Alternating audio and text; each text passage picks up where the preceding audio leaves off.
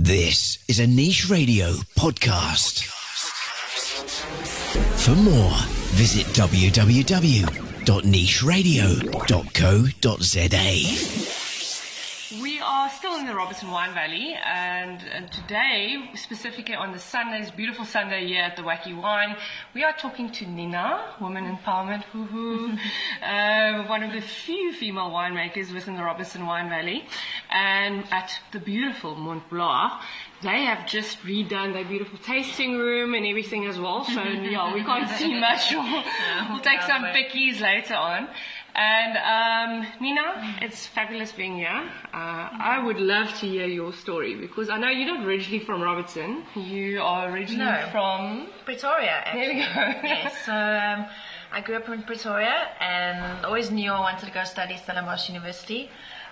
Studied viticulture and winemaking there, and that's where I met my husband. Okay. And thanks to that, I'm here at the beautiful Mont Blois today. Fantastic. So, where did the name originate from? Okay. So, Mont Blois, the farm was bought in 1865 by the Blouage already. Our cellar was built in 1884. So, my husband, Alice Blouage, is now sixth generation on the farm. And yes, Blois is a small town in the Loire in France, where all the Brouages came from. So we've got this beautiful mountain. How many heritages then already there on the, how many, sixth generation? Yes, he's sixth generation on the farm. Fantastic. You see, it's big heritage that comes with it though. Exactly. Yeah? So, yeah. And tell us, how did it, how long have you been going at it to become or creating your own wines? Okay, so Mont Blois as a farm, maybe I can show you. We used to be very well known for our muscadelles. Okay, we can show them around about there. Yeah, this is what the farm used to be very well known for. And then in 1991, my husband's father passed away in an accident, and his grandfather was already 65 years old, retired, already given the farm to his son. And he had to come back and take over the farm again, and then he just said no more bottling. So for 28 years we didn't bottle any wine. True. We kept on producing wine, sold it to other people, and then. But it's always been our passion to renovate this building as a tasting room, and then also to actually put our. How old is this building, by the way? This building was built in 1947 by Italian prisoners of war that were still here after the Second World War. Yes, see. That's insane. And it's still kept here and everything. Yes, so these silos were used to store food for the horses. And that's amazing. Yeah, so these cribs, when we actually renovated, we tried to keep all the old stuff the same. And these were actually the cribs that the animals actually drank out of. Tell us about your soils. Okay. I mean, what type of soils are here? How many different types of styles? Okay, let me first tell you why we're doing what we're doing. So for 28 years we didn't bottle. And it was always our passion to relaunch our brand, which we then did about 18 months ago. But in these years that we didn't make that we didn't bottle our own wines, we did supply other people with wines. Okay. So we could see which sites were giving the best wines year after year. Totally. So when we decided to relaunch the brand, we decided that we're going site-specific. We want to show exactly where the wines come from. So all our wines are single vineyard. Yes. We want to express the terroir where it comes from. So our wine style is also not bombarded by wood. We want to show the site and the fruit where it comes from. Anyone can make a heavily wooded wine. We want to show exactly where it comes from. So we've got two different Chardonnays. Made exactly the same way, and the only difference in them is the soil. Okay. So the one, the Quercamp Chardonnay, I can actually show you that. We color coded the wax also with the divine. It's stunning. So what makes Robertson female like color coding? I love that. Yeah, a little special touch. So the Quercamp Chardonnay is on the limestone soil, and this is what makes Robertson such a special area is the limestone soil. The only one region that has this in our soil. I've asked a few people now, where does the limestone come from? I mean, Jacques says it's come from the river, where it comes different soils inside the river. Some people say it was old Afrikaans, they say muurhope wat hulle gehad het op dele wat hulle dink en beweer. I'm not sure. What do you think? I don't know. That question you should ask Aaron, actually. He does the farming. So Aaron is her husband, by the way. He does all the... He does the farming, I do the winemaking. But I'm actually not sure. But mine is kalk kolle. So I would say, if I show you, the majority of the soil here is red Karoo clay soil. So that's what it basically looks like. And then The limestone is the special part. It's this kalkwater. Okay. So I'm actually not that sure. All I know is that our soil is very special. So what we did is we've got two different Chardonnays on the different soils. These blocks are probably about 400 meters from each other. If you look on Google Earth at our farm, you can actually see the white spots. Serious? Yeah. Yes. And we've even got chalk in our soil. So the difference is chalk is a soft kind of... so the roots can actually grow through chalk. Yes. And what that means is that naturally we have a high acid, low pH in our wine, longevity in the wine. We've got lovely minerality in the wine. And the wines just age beautifully. So that's great. And tell us, what type of styles of wine do you do? I mean, I know Chardonnay is predominantly in our area. Yes. But you've got a beautiful Chenin here as well. Yes, so we do the two Chardonnays exactly because we want to show the difference in soil. You've got everything else the same. Same winemaker, same cultivar, same clone, same picking, same everything, same bottling date, how the wine differs. But yes, we've got a lovely Chenin, the Christian. This was the first block of Chenin Blanc that we planted on the farm. You see, how old is it? It's 32 years old now. Sure. When this wine was bottled. Does it improve with age, a Chenin? Yes, in my opinion. Mm-hmm. So Chardonnay doesn't really make a difference. So Chardonnay vines get virus very easily. So you really get a Chardonnay block older than 20 years old. Mm. But for me, for Chenin, old wine Chenin, it almost just adds a different level of complexity to the wine, which for me is amazing. What makes it a bit different? Like, compare it to a Chardonnay. What makes it different? Chenin is so versatile. You can do anything with Chenin. I mean, they do a lot of like brandies and everything with it as well. Yes, so I mean, from brandy-based wine to sparkling wine to sweet wine to just normal wine, even just normal wine. Mm. You can oak it. You can put it in a barrel, you can do it unoaked, there's just so much you can do with Chenin, and Chenin is almost like a chameleon. It's got so many different personalities, so somewhere you're going to find a style that someone's going to like. Yes. So, and I think that's why Chenin is such an amazing cultivar in South Africa, because somewhere you're going to find a Chenin that you like. But quality Chenin, what is the difference between quality and then you get obviously a big bulk Chenin as well in our country? Yes. So I think Chenin's the most planted cultivar, white cultivar in our country, and it depends on the tonnages, how you look after your vineyard. First of all, the quality that you get. So it's if your vineyard's gonna carry 60 tons a hectare, then you are gonna make not such a high quality wine. Yes, those wines are perfect for a hot summer's day. Put some ice in it, yum. But so it depends on what style of wine you want to make, and I think that's the beauty. You can make that style, or you can make a 1,000 rand bottle of wine, which is high quality, which can compete with any French wine. Any wine in the world, actually. Overseas planted Chenin? Yes, so I mean, in the Loire Valley, that's where Chenin comes from. They make the most amazing Chenins. I love a Vouvray. It's kind of inspired by that. Yeah, so. But very versatile. Yes, Chenin, especially in South Africa, I think because we've got so many different soils, so many different climates, it's planted everywhere. So I think it's in South Africa that it's reaching that chameleon status of we're finally seeing what it can do everywhere. So, Okay, fantastic. And tell us about your reds. I mean, you've got interesting reds here as well. Yes, I tried to make red from, we've got this block of Merlot that's just here.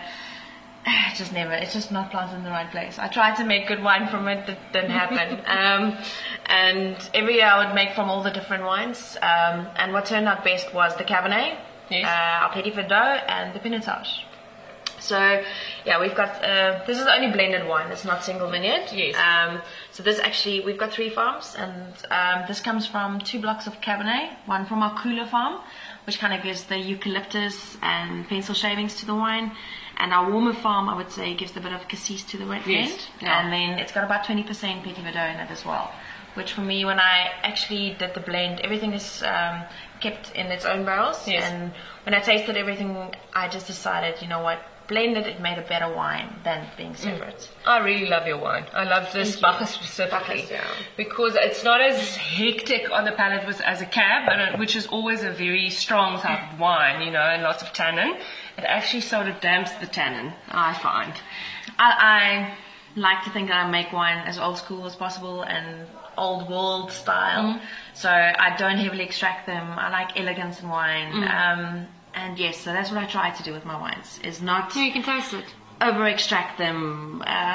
Yeah, more delicate, more... We were talking about it earlier. I mean, Nina, believe it or not, has already got, is going for her third baby through the process. Third girl, by the way. Oh, it's a girl. Congrats. Yes, another girl. Fantastic. But tell us, what I find interesting is how you went through your process of pregnancy and how tastes were different and tasting wine, because I know women's palates are much more, I think, very precise than men, if I can say that a little bit in brackets. I don't know if it's a woman or man thing. I'm not sure. But I know when I'm pregnant, my senses are, especially the first 12 weeks, it was, yes. All over the show. Yes, all over the show. So I didn't drink anything for the first 12 weeks, but I did have to taste. We had two blend wines. I did have to taste and spit wine, and nothing tasted right. Acid stands out. Alcohol stands out. Wines just don't taste in balance. So I didn't trust myself tasting wines and making an opinion about wine. Could you then judge it from wines that you didn't, that you made without being pregnant? You can see the diversity in the wine?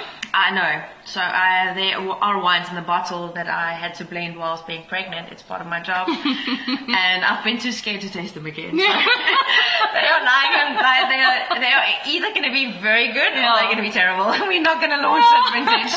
So I don't know. They're in bottle. We're going to wait for it. When I'm not pregnant, I'll make that call.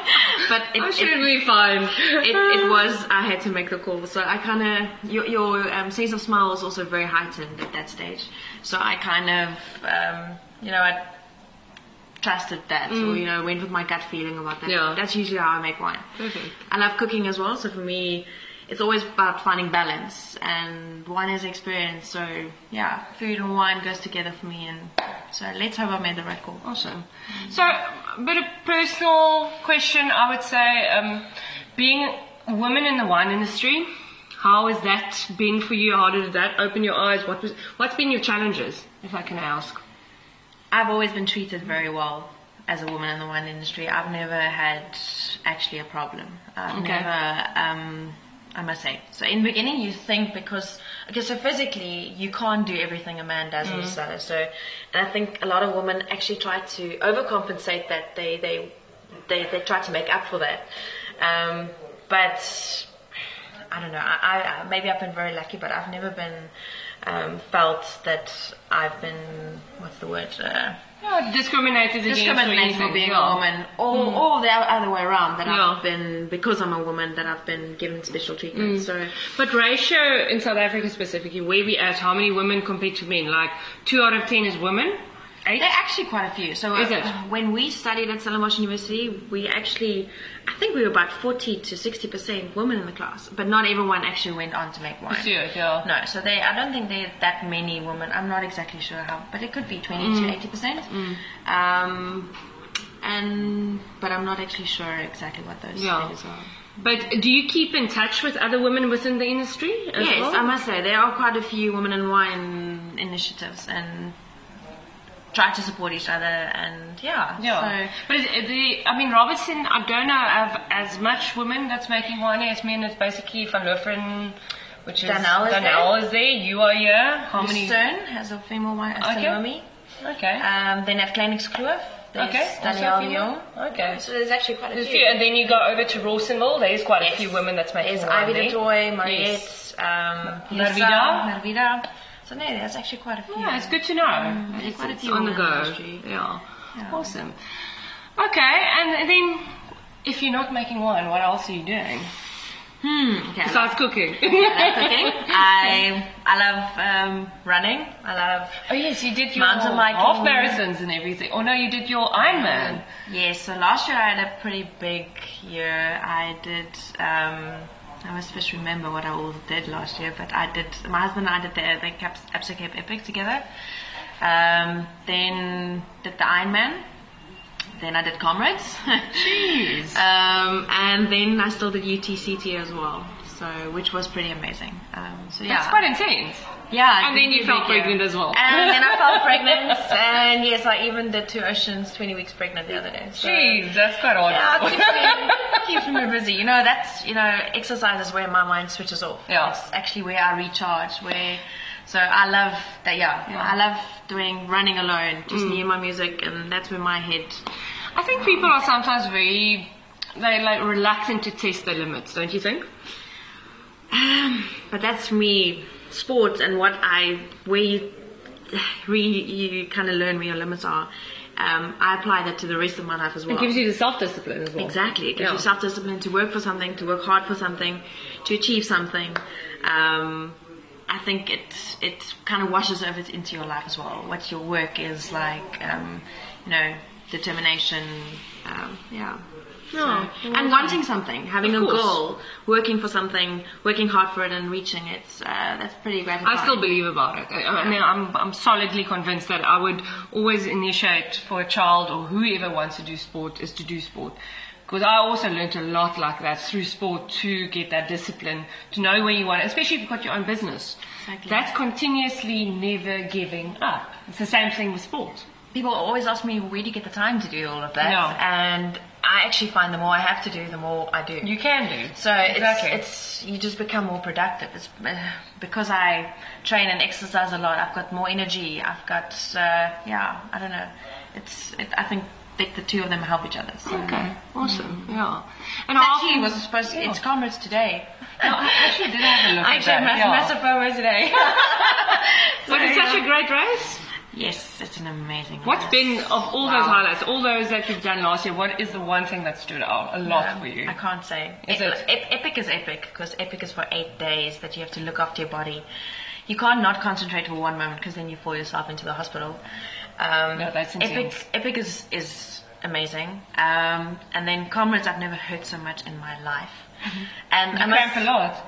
No, it's just your knees, with the down run, your ankles, it's just, it hurts, you know. But it's such an amazing race. It's the whole, everyone is just whatever gets you over the line. Everyone is just, it's camaraderie to the T. And everyone next to the road, you can see that they don't even have money, but they're standing there with their salt, offering you salt.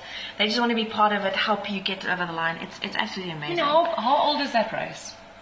I think it's close to being 100. I think in 2 years' time it's 100. Yeah, so it's an incredible race. It's one of the most well-known races in the world, I think. Exactly. Personally. But I almost want to say it's everything that I do kind of leads to the next one. So if it wasn't for my first Ironman, that was the first big thing I did. And I mean, I cried when I finished that race. If it wasn't for that, no, if it wasn't for labor, let's say labor was 25 hours of labor was, you know, it's nothing. Like, I've done 25 hours of labor, I can do this. You know? Then it's like, oh, I've done Ironman, I can do this. You know, it's like, oh, I've done a Comrades, I can do this. You know, it's for me, it's all in the mind. Okay. Obviously, you have to get your body ready and all that, but if you do the training right, the rest is all in the mind. Awesome, awesome. You have any brothers and sisters? I do. I've got 2 older sisters and a younger brother. Okay. And you were telling me earlier about he enjoys cooking? Oh, yes. My brother and his husband, they do amazing food. They've, family dinners, Christmas. Where they based? They live in Joburg. They've got other jobs, but that's actually what they love doing. So you were telling me you're going to start doing dinners here? Yes. So what we want to do is this place is food and wine evenings, maybe get a chef in once a month, do pairings, educate people about wine. People can ask any question. How can people get hold of you guys?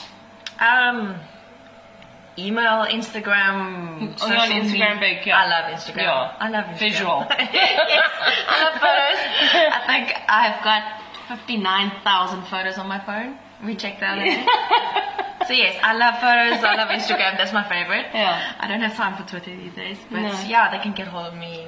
Instagram, phone, WhatsApp. Mont Blois, at Mont Blois Wine. Okay. Or myself as well. And then you'll advertise there when your dinners are taking place and things like that. So I want to start a wine club as well, where I kind of get this message out to people as well. So all in good time. Fantastic. Okay. I'm loving having a new office space. It's beautiful. So tell us about the space. How long did it take to make all of this? How did it start? What's the curation about it? Who you worked with? Okay, so I've always been doing tastings from our house, which was actually built in 1903, so it's also old Cape Dutch room. And I've been doing it from my stoep. And But I needed a space to come work at, because for me, it's people often come to Robertson for the weekend and they want to do a wine tasting on a weekend. I don't mind, but then it's on a Friday afternoon, 6 o'clock, and people are still there. And then my husband wants to light a fire. You know, it's weekend for him as well. And then the problem is my husband starts actually mingling and socializing with these people, and then I kind of want to end off my week, and they carry on till 10 o'clock, and it's like, yeah, I need a place where I can actually go work, where I can shut down, you know. It's not part of my persona. It's closing the door, it's that whole thing. So, I mean, this beautiful building has been here, and it's been our dream. It's really stunning. We've had so many offers of people, oh, please, can we just renovate it for you, and... yeah, you know what, on a farm there's just always something better to invest money in. So first there was a dam, then it's upgrading the vineyards, and so it took us, I've been on the farm 11 years now. It took us quite a while to get here. What I do love about your place, you didn't take away any of the structure, which is stunning, because it gives you a bit of that history around the building. Yes, so we didn't paint anything of the outside walls. No. Everything, I mean, there was owls living in here. Everything stayed the same. So we didn't want to. It was perfect as it is. All the rusty plates we left the same. So a friend of mine that we used, she's amazing, Ghirardavet. So she did all the design. From the Vet's office, Johan the Vet's wife, by the way. So she did all the design, and we kind of gave her free. Rome to do what she wanted. Here and there she would check in with us, is this fine, or you know, but she was amazing with, we told her what we wanted, keeping it old and rustic, yet inside making it warm and cozy and a little bit modern. Yes. So, and I think she hit the spot. Totally. How long did it take? So we started, I think, in about October last year. Yes. And then, I mean, builders, they started, so we didn't build anything new. We basically just opened up. We actually just broke a few. So this is all the same structures as what it's been. This is, opened up. Yes, and the silos, we basically opened up the space. And the cribs that now are the seats is where the animals actually used to drink out of. That's stunning. Even in the bathroom, the cribs is now where the basins are. That is beautiful. So no, we actually just opened up the spaces. We didn't build anything. The only thing was built was actually the stoep outside. Yeah. So, and you've got an incredible view of the Langeberg Mountains. This area, people that doesn't look like the rest of Robertson. No, it doesn't. So this is nestled. Wine-wise, this is an award. You call it the Websterfield Award, and we've got a complete different climate than the rest of Robertson. So according to weather data, we are about 3 degrees cooler than the rest of Robertson, which is only 6 kilometers away. Which is actually good for wines, eh? It is, but it's also more humid here. So we actually struggle. We have an extra spray here compared to our other farm, which is much more. Yeah. So we get snow here about. 4 or 5 times a year. We do have your muscadelle mostly planted here on the other side. Okay, so we actually have 2 muscadelles. One comes from our warmer farm. That's our Pompeys muscadelle. I've got a bottle. Yeah, I've got a bottle. This is the Pompeys muscadelle. So this one's on our warmer farm. This one is your peaches, your apricots, your floral. Aaron, sorry, come. Creme brulee. You have to introduce you quickly. Sorry. No, go for it. He's camera shy, so that's why. So just come and put your head here, and then we'll just say, this is Aaron, this is Nina's lovely husband. Hello. And Aaron, you are mostly involved with the vineyards. Yeah. Right? Yeah. Okay. Yeah. And you also grew up here, or you went to school in Paul, wasn't it? In Stellenbosch. Okay. So, I don't know what Nina Marie told you, but... my father passed away in 91, so then my mom married again, and we moved to Macassar Strand. Okay. So, so I went to primary school in Macassar Strand, Van Riebeeck Strand Primary School. And then, I went to Stellenbosch Tiphouse High School. And, and then you met each other in Stellenbosch? Met each other there, and, I came to the farm during the holidays. Okay. And that's why... Yeah, but your main focus is in the vineyards, am I right? Yeah, in the beginning I tried to make the red wine and be in the vineyards. That didn't work so well. So, so now I'm in the vineyards. He runs the whole farm. So that's where my whole passion is. I love it. You're the wife power team. I love that. He does the vineyards, he does all the he makes sure I get good quality in the cellar. Yeah. So you're picky, you go and tell him what you want. The thing is, like he said, if I ever get picky or he's just going to give me bad grapes, then I can't make good wine. You can't make good wine for bad grapes. So, yeah, he basically gives me good grapes and I must just not mess it up in the cellar. Well, that's a good deal. It is a good deal. It's fair. Okay. Awesome. Okay, and you're proud of your wife putting this beautiful stuff together? Yeah, definitely. And it is nice. I mean, definitely. I mean, this is our passion. I mean, doing this whole tasting room, I mean, it's always been, since a young kid, it was a dream that we wanted to do. And and when the time was right, we were able to do it. We did it. And and with the wine as well, I mean... We said we want to sit on our porch and drink our own wine and be proud of the quality and good wine, and then we'll be happy. And I think it went a bit further than that now. We're really, really happy. And where can people find your wine? So that you must ask Nina Marie. You're doing mostly marketing with that. Okay. Definitely. But I think what I really find special about your wines is it's been wines that's been coming for generations and generations. And your wife is converting these hectares that's been here for years and making something special together. And that's really the thing. Special. Like you said, it's a team effort. It's not just me. I'm just the last part of the. I just have to make sure that it actually gets into the bottle and it gets sold. It's even the guys pruning our vineyards, giving water in the vineyards. Everyone has a part to play in what we're finding. And so that's why the muscadelle is actually quite special for us, because that's our heritage, and that's what our brand is about. It's about heritage, it's about family, about passing on that recipe for all the generations. So that's why muscadelle was, when we relaunched, we decided to do the muscadelle. That was very important to us, but us being the new generation, we added the new single vineyard wines. So that's kind of bringing in the new life and taking it forward. And then our girls have to do it after us. Great stuff.